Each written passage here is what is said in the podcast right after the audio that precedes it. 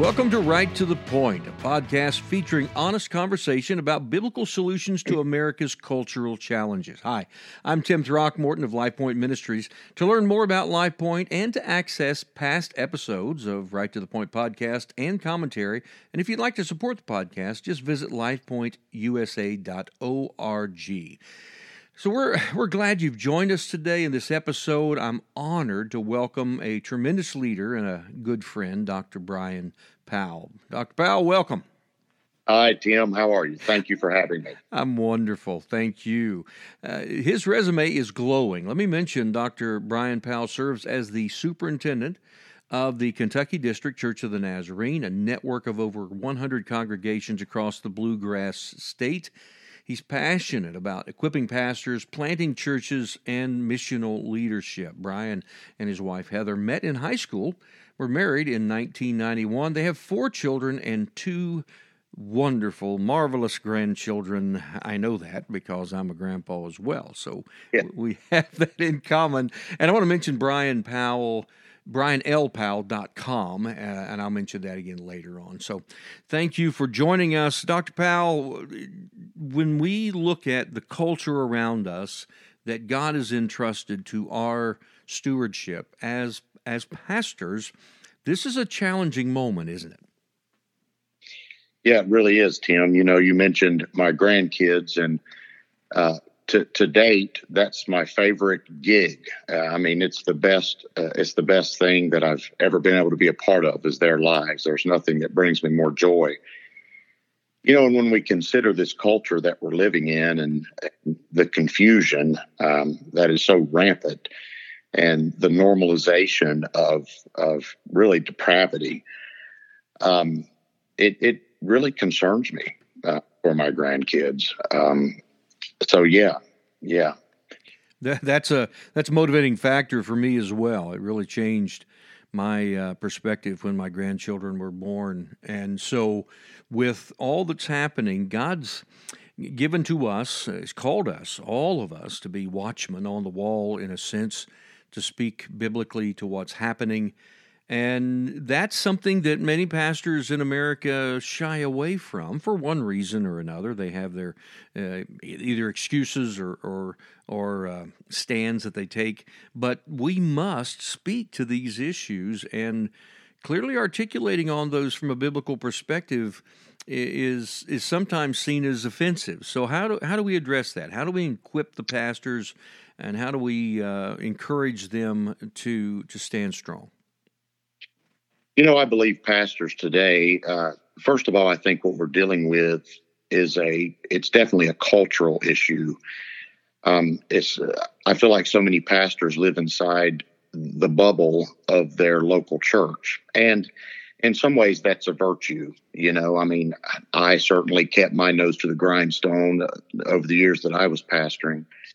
However, if we're not able to biblically speak to the reality in which they find themselves living, then I'm afraid the indoctrinations of society is what's going to shape them more than Christ, and uh, which today more than ever in our in the Western world anyway, um, our culture seems to be at odds with the kingdom. Um, and so I, I feel like number one, pastors need to, for lack of a better way to say it, um, get their head out of the sand. It's uh, it's it's alarming to me how many are unaware of the impact of today's cultural shifts.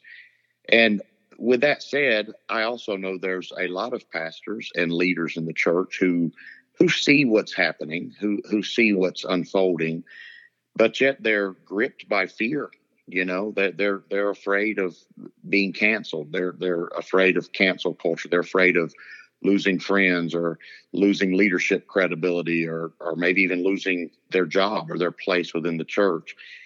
And i don't know what it takes for any one person to overcome that. I just know that you know the call to ministry is a call to preach the gospel. It's a call to be an ambassador of the only message that has uh, that that has the power to change people's lives. I mean, to, in my mind, this is a it's a life and death issue. You know, the gospel is is life and death. It's heaven and hell. And so my prayer is that more church leaders and pastors would not succumb to the spirit of the age, but would be filled and empowered to speak clearly um, to the issues that we're facing today. And really, the issues we're facing it's it's all spiritual, Tim. Exactly. You know, it's it's a uh, it's a war of ideas, and it always has been. You know that I, I think sometimes we think if we speak, then we're mm, creating an us and them mentality, meaning we're against people. And that's a lie. We're, we're I'm not against we're not against people ever. In fact, to, to love people would be to help them understand, help them see, give them the tools and the resources to see the spiritual war that's going on all around them. Amen. Well, you know, you and I were talking about tone a moment ago. There's a there's a winsome way to do this. And Jesus never shied away from whatever the topic needed to be.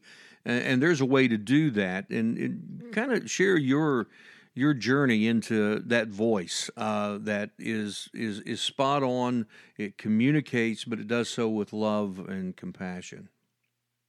Well, as, as a pastor for for a couple of decades, you know, like most pastors, you know, I just had my hand to the plow in the local church, and it is easy to sort of miss uh, what's going on around us when we when we get locked down or when our vision becomes very narrow. So um, when I became a district superintendent, my eyes were open to uh, some things that I personally didn't know existed in my own denomination. Uh, call me naive. Um, and so I think when pastors are first exposed to the spirit of the age, uh, and especially once it works its way into the ranks of the church, that first of all, that they don't know how to respond. They they feel ill-equipped, and and I would say rightfully so. Um, second, they they don't want to respond because they don't want to to get bogged down or tied up in in that war they don't want to be seen as antagonistic they don't want to be seen as politically incorrect um, but at the end of the day what's helped me with tone when i was first exposed to a lot of these ideas floating around today i was um, i have to say i was shocked and um, and saddened i mean people that i had known and walked with all my life, as they began to buy into these ideas, began to treat me, I felt like an enemy, you know, and so yeah. that was that was really eye opening. I've had literally people I've known all of my life, uh, people who grew up in the same church uh, and was discipled by some of the same people, even that has gone down this progressive pathway and have reached out to me to say, well, you know, I can't associate with you anymore. And and that's that's heartbreaking, you know, because it sees people as the enemy. I don't I feel like maybe it's a, a spiritual, a lost spiritual discipline. I don't know what to call it. All I know is I've had to, within my own spiritual journey, within the own my own uh, discipleship process, it's really imperative. I, it's easy to say, it's easy to be cliche and say we don't fight against flesh and blood. Mm-hmm. We don't fight people, and and we say that, but at the same time, uh, a lot of times I feel like pastors get lured into that trap where it's an us and them mentality, and people then who have different views or opinions do become enemies. I literally, seriously, with all of my heart, I refuse to see people as an enemy. Yeah. And what we are facing today is the same thing the church has always faced. It's it's it's a battle of ideas. Uh, you know, repentance has to do with changing of one's mind. Yeah. Has to do with turning around. And so so the battlefield even when it comes to the doctrine of repentance is it is the mind you know we're, we're, we're not fighting in the physical and so that has to stay at the forefront of these conversations because when you start picturing people's faces and minds or responding to particular voices, it's easy to fall into the trap of, oh, well, that's my enemy. that's right. Um, I don't have an enemy. Yeah. You know, I, I've, for many years, I've, this, this may be just very um, elementary to say, but for many years, I have thought to myself, if there's anybody in this world that I wouldn't sit down and share a meal with tonight, then I'm holding a grudge in my heart against people. And, and so I don't on my side of the street. Now, I'm sure there's many that wouldn't sit down with me. Um, but from my side of the road, I want to keep that clear. Amen. You know, Amen. It is a spiritual battle, brother. And, yeah. and as we speak to the issues, we got to realize we're, this is spiritual warfare. Yeah. It's the prince of the power of the airwaves that uh, it's the spirit that is at work in altering the way people think uh, biblically, even and, and Christians. Like my main focus is how it's not only how it's impacting the culture, but how it's impacting the church. Um, I mean, since when would we expect the world to be anything other than the world? Yeah, yeah. You know, I mean, God's not mad at the world. He he loves he loves them. He he wants to see them come to Him. Um, but truth has been so diluted. And so I feel like the, the battle is just raging on every front. But if we start viewing people, individuals, as enemies, then we've already lost. Here, here. Here, here. I I'm a Nazarene also, and so I I'm there's a there's a kinship here that uh, Dr. Sure. Powell and I have for our own church, and then you as the shepherd of a multitude of congregations there in the great state of Kentucky uh, look with great concern over their spiritual health and well-being, and so these these uh, spiritual attacks and this this cultural shift is um, needs to be addressed biblically and not uh, through the eyes just of the flesh and what I feel. It's what God says and how God sure. feels and how God loves. With all the things you're doing, you you've taken the time to start a podcast. And let me mention again, brianlpowell.com. A Time to Speak is the name of the podcast. It's on the, all the platforms we're on. And you, one and of the you things. Also, you can also go to a time to speak.net. Okay. And that's good directly to where you could listen or a time to speak with Brian Powell on pretty much any of the podcast hosting platforms. Take take this listen to Dr. Powell. He's he's got a great insight and I, I deeply appreciate his voice in this moment. Uh, because we live in, as you know, you really aim this podcast for a post uh, Christian culture post Christian society. Right. And so there's there are changes happening at a pace that we've never seen before.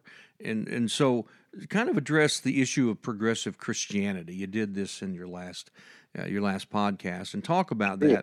And especially in the in the realm of human sexuality because a lot of battles are being fought there and the enemy is distorting and and holding people captive uh, in this in this arena? Well, you, know, I mean, progressive Christianity can be traced all the way back to the early church. I mean, we we talk about the Gnostics, we're we're really it's it's the same spirit. It's just been repackaged. Um, it's this spirit of enlightenment. You know, uh, it's it's a it's a redefining the faith that's been passed down by our forefathers. Um, but in a nutshell, I mean, progressive Christianity embraces unorthodox ideas that are married to postmodernism, to liberalism, um, and and you know, when when I say liberalism, I mean liberal theology that sort of has stemmed out of the uh, mainline Protestant denominations, even of this country, for for many years at this point.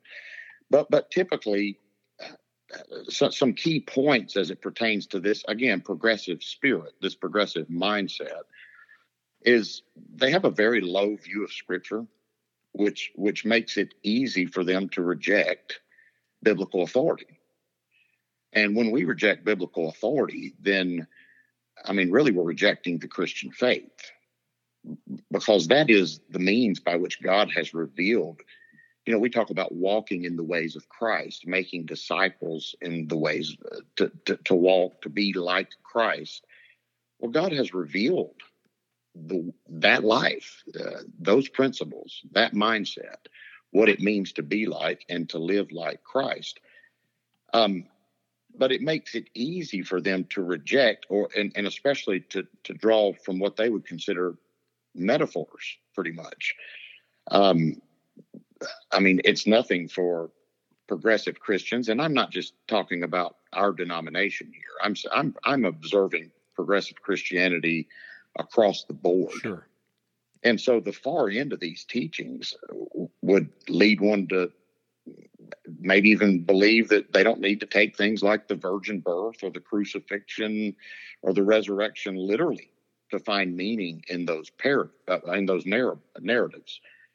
And um, another another thing that progressive Christianity tends to do is they pit Jesus often against the God of the Old Testament and against like Paul and some of the writers of the New Testament. And um, anyway, it's uh, it, it, feels like with the progressive spirit of today that really the the pendulum has swung to the opposite end of the spectrum. Yeah.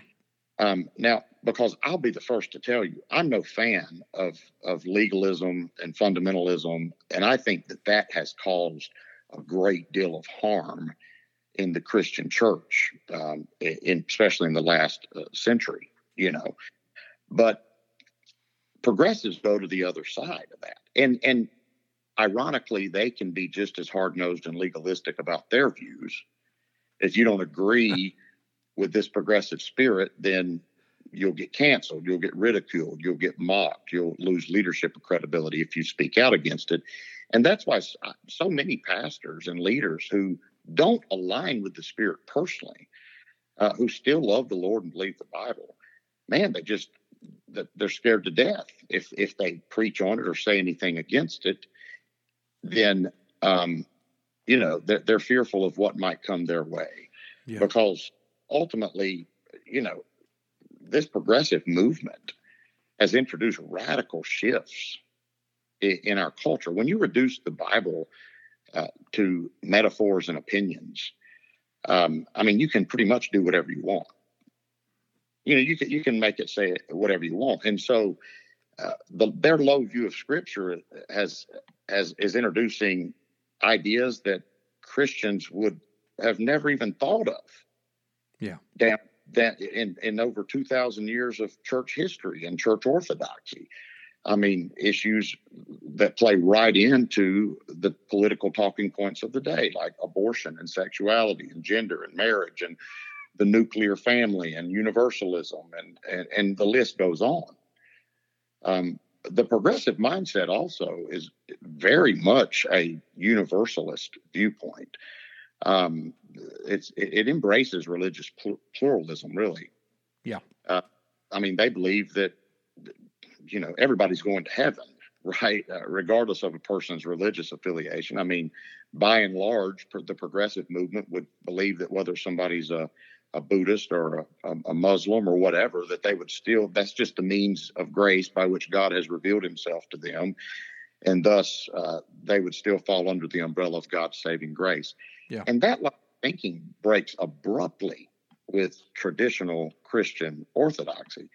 I mean, we don't have the right to redefine the Christian faith and practice. It's been handed down to us. Yes. You know, and so when I say when I speak of progressive Christianity, um, I'm just it, I I say simply I don't think people ought to be alarmed. I don't think we ought to be scared. I don't think we ought to be running. I think we should watch our tone. I don't think because it's easy to turn it into a they're the enemy kind of mindset. And I know people that subscribe to progressive Christianity that I love dearly. That that I'd hang out with, that I'd invite to my house for dinner. you know, sure. they're not my. Now, if they come over, they know I'm going to want to talk to them about it. you know? yeah, that's right. That's but, good. But at the end of the day, isn't that what we're called to do as Christians? Yeah. Right. Amen. Amen. God loves. God loves the sinner. He loves us. He loves. All I'm saying is, I, brother, it is very hard for me, and I don't know who it could be easy for, to arrive at a place that has just completely deconstructs the Christian faith that's been passed down for centuries. Yeah. Yeah. You know, it's like, oh, all of a sudden we're in this age of enlightenment and we've got better ideas than God about about uh, the formation of human beings. And I mean, look at where our culture is today. You know, look at where we're at. Yeah. Um, so basically, progressive Christianity, in my research, is it's unbiblical, it's unorthodox, it's hostile. Yeah. And um, it, it's it's and it's become mainstream in Western culture and in the Western church. I would say just as a, a short time ago, when I say that, I mean 10, 15 years ago, it was far less prevalent in the church. But now, I mean, it just seems like it's infiltrated every segment of society, including the church. It's not just lurking outside the door anymore, it's in the pulpits.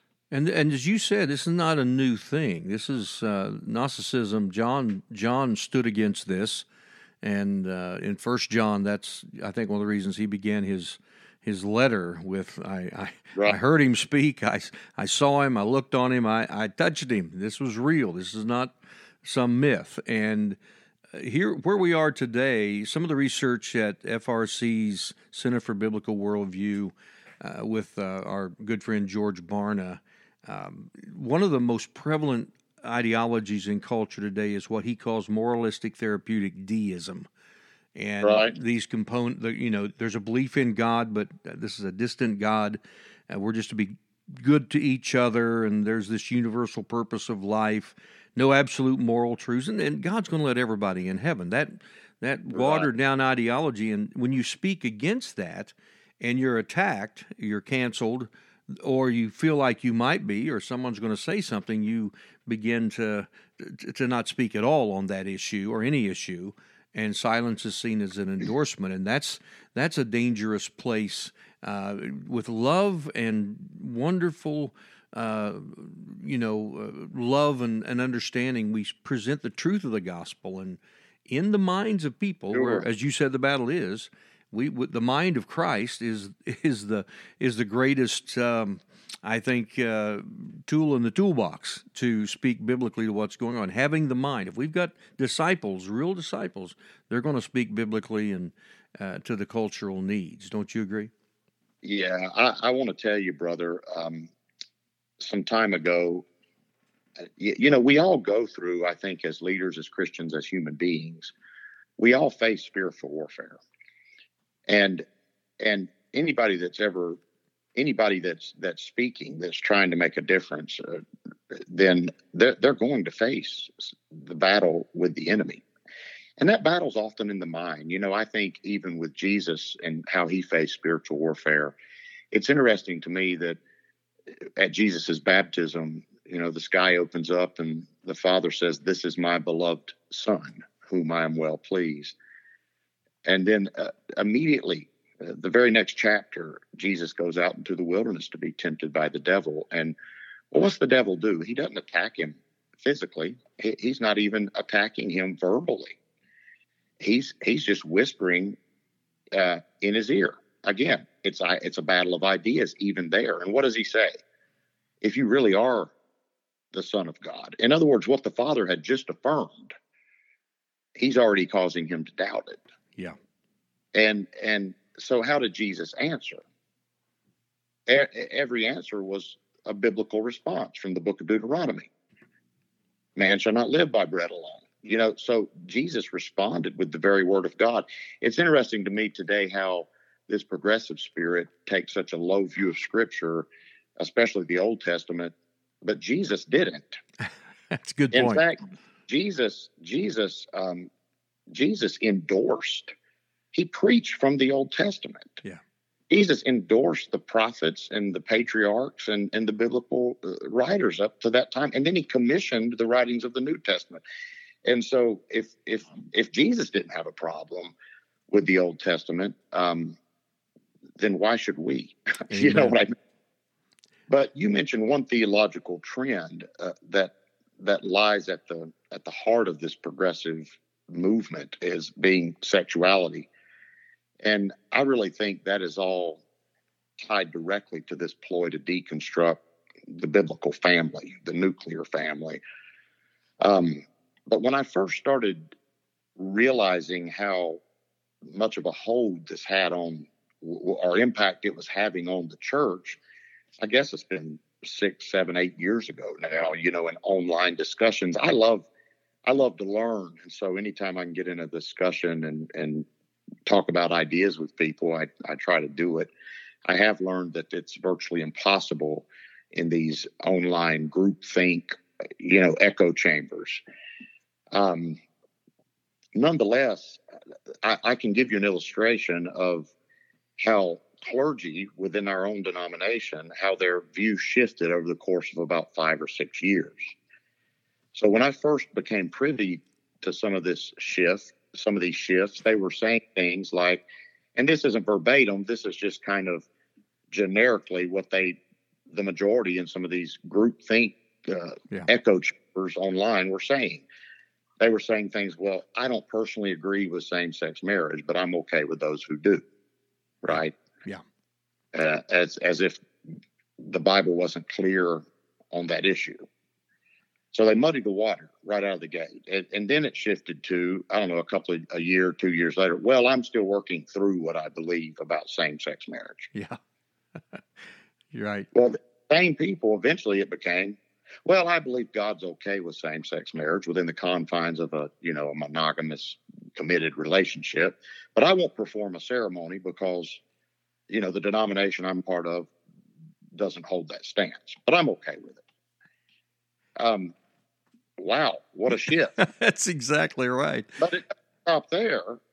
I mean, they went on to say, and are saying even now, I believe we should work to change our position on same sex marriage. Yeah. I think got it wrong on this issue over the years. I mean, and so so again, we we draw this back into this idea it, it, that it's a battle of ideas, right? And so the first, very first problem with that line of thinking is, biblically speaking, there's no such thing as same sex marriage. Yep. I mean, God, holy matrimony is, is, a covenant relationship established by God between a man and a woman, a male and a female. Now we have to totally take that out of the hand, out of the hands of God, out of the hands of the Christian tradition, out of the hands of biblical orthodoxy, if we're going to make that a debate. And so then it just becomes a debate of human reasoning and human wisdom. Two men or two women uniting together in life does not equate marriage. Yet that's the term our culture today uses to describe it. Yeah. Marriage is defined by God, biblically, not culturally. But, you know, like so many other uh, terms and symbols, even, uh, I think of the rainbow. Uh, today's mainstream culture has hijacked these ideas, redefined it, turned it into something it's not. And the most alarming part is that so many leaders in the church buy into the narrative. That's exactly right. You can't believe what you want to believe. You have to believe what I say it is or what this group says it is.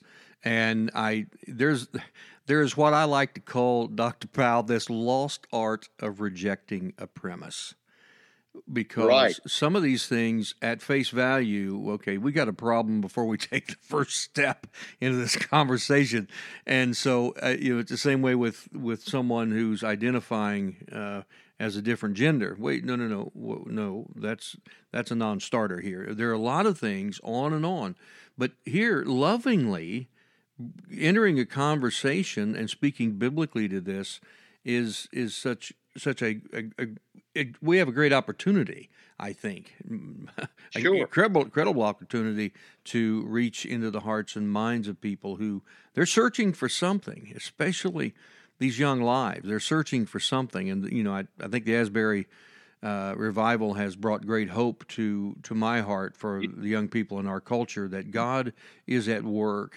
and He's still able to transform minds.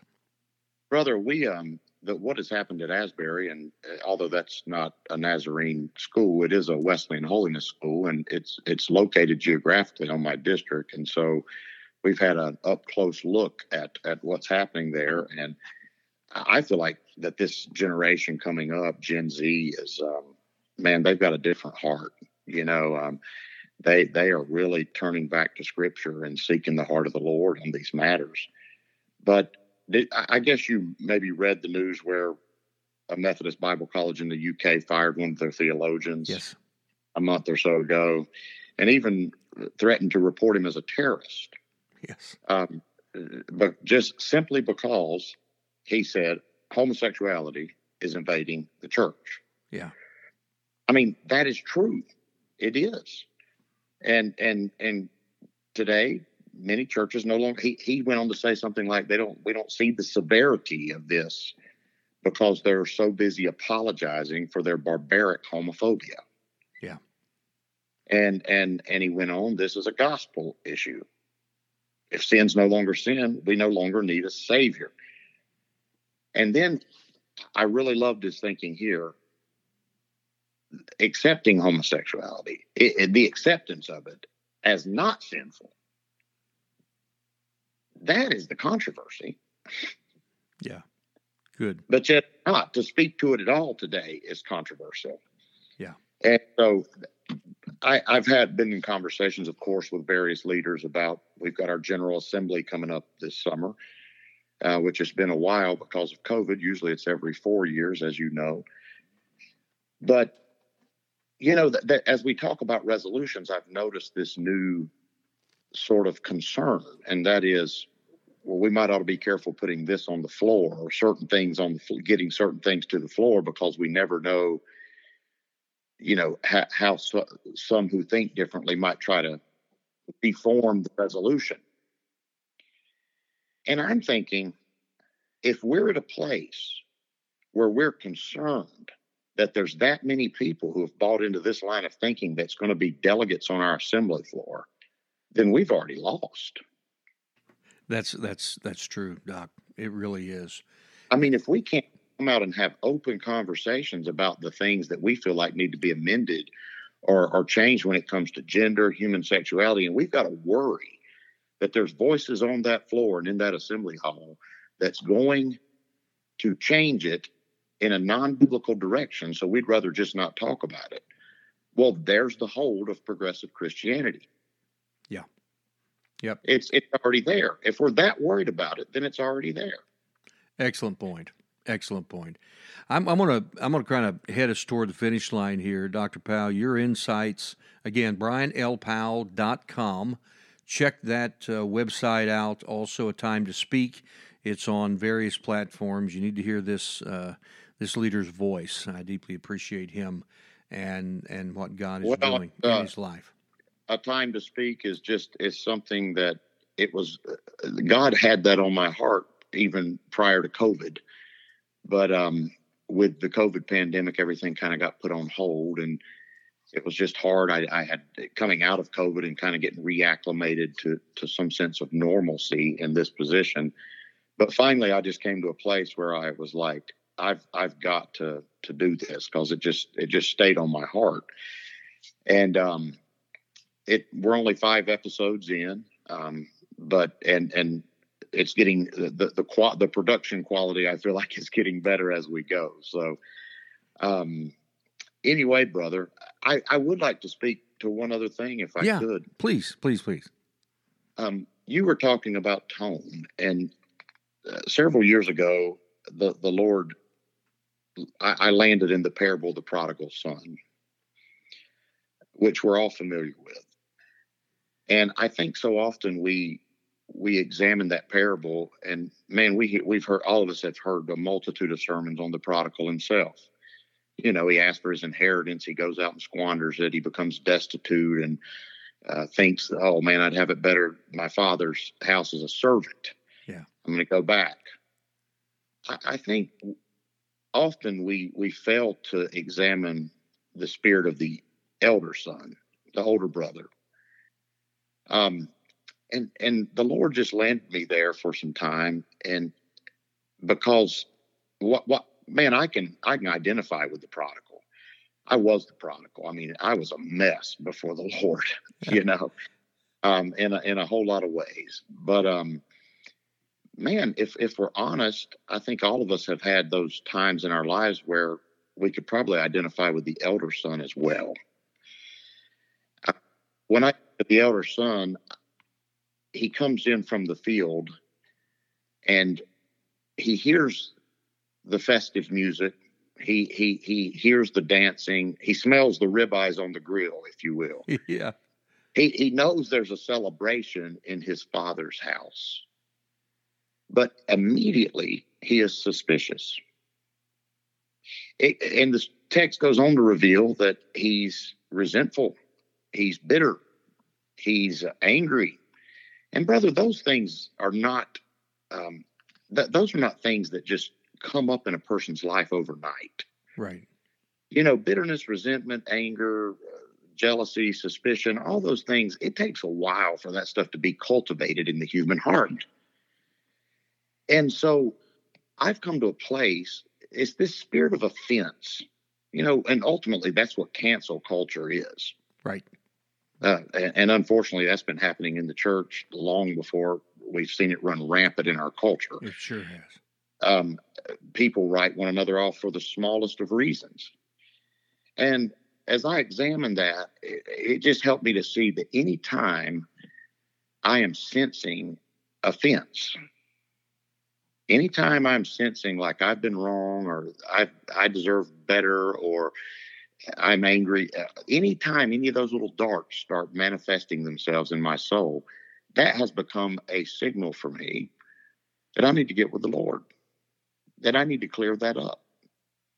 And so, in the story of the prodigal, no, we we can all identify with the prodigal, but if we're if we're truthful we probably need to examine ourselves in the light of the elder.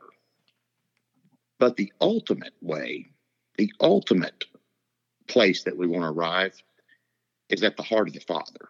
Yeah. You see, if the elder if the elder son had have known the heart of the Father, man, he would he, you couldn't have stopped him. He would have ran to the table to embrace his brother. Yeah. You know what I'm saying? But he couldn't.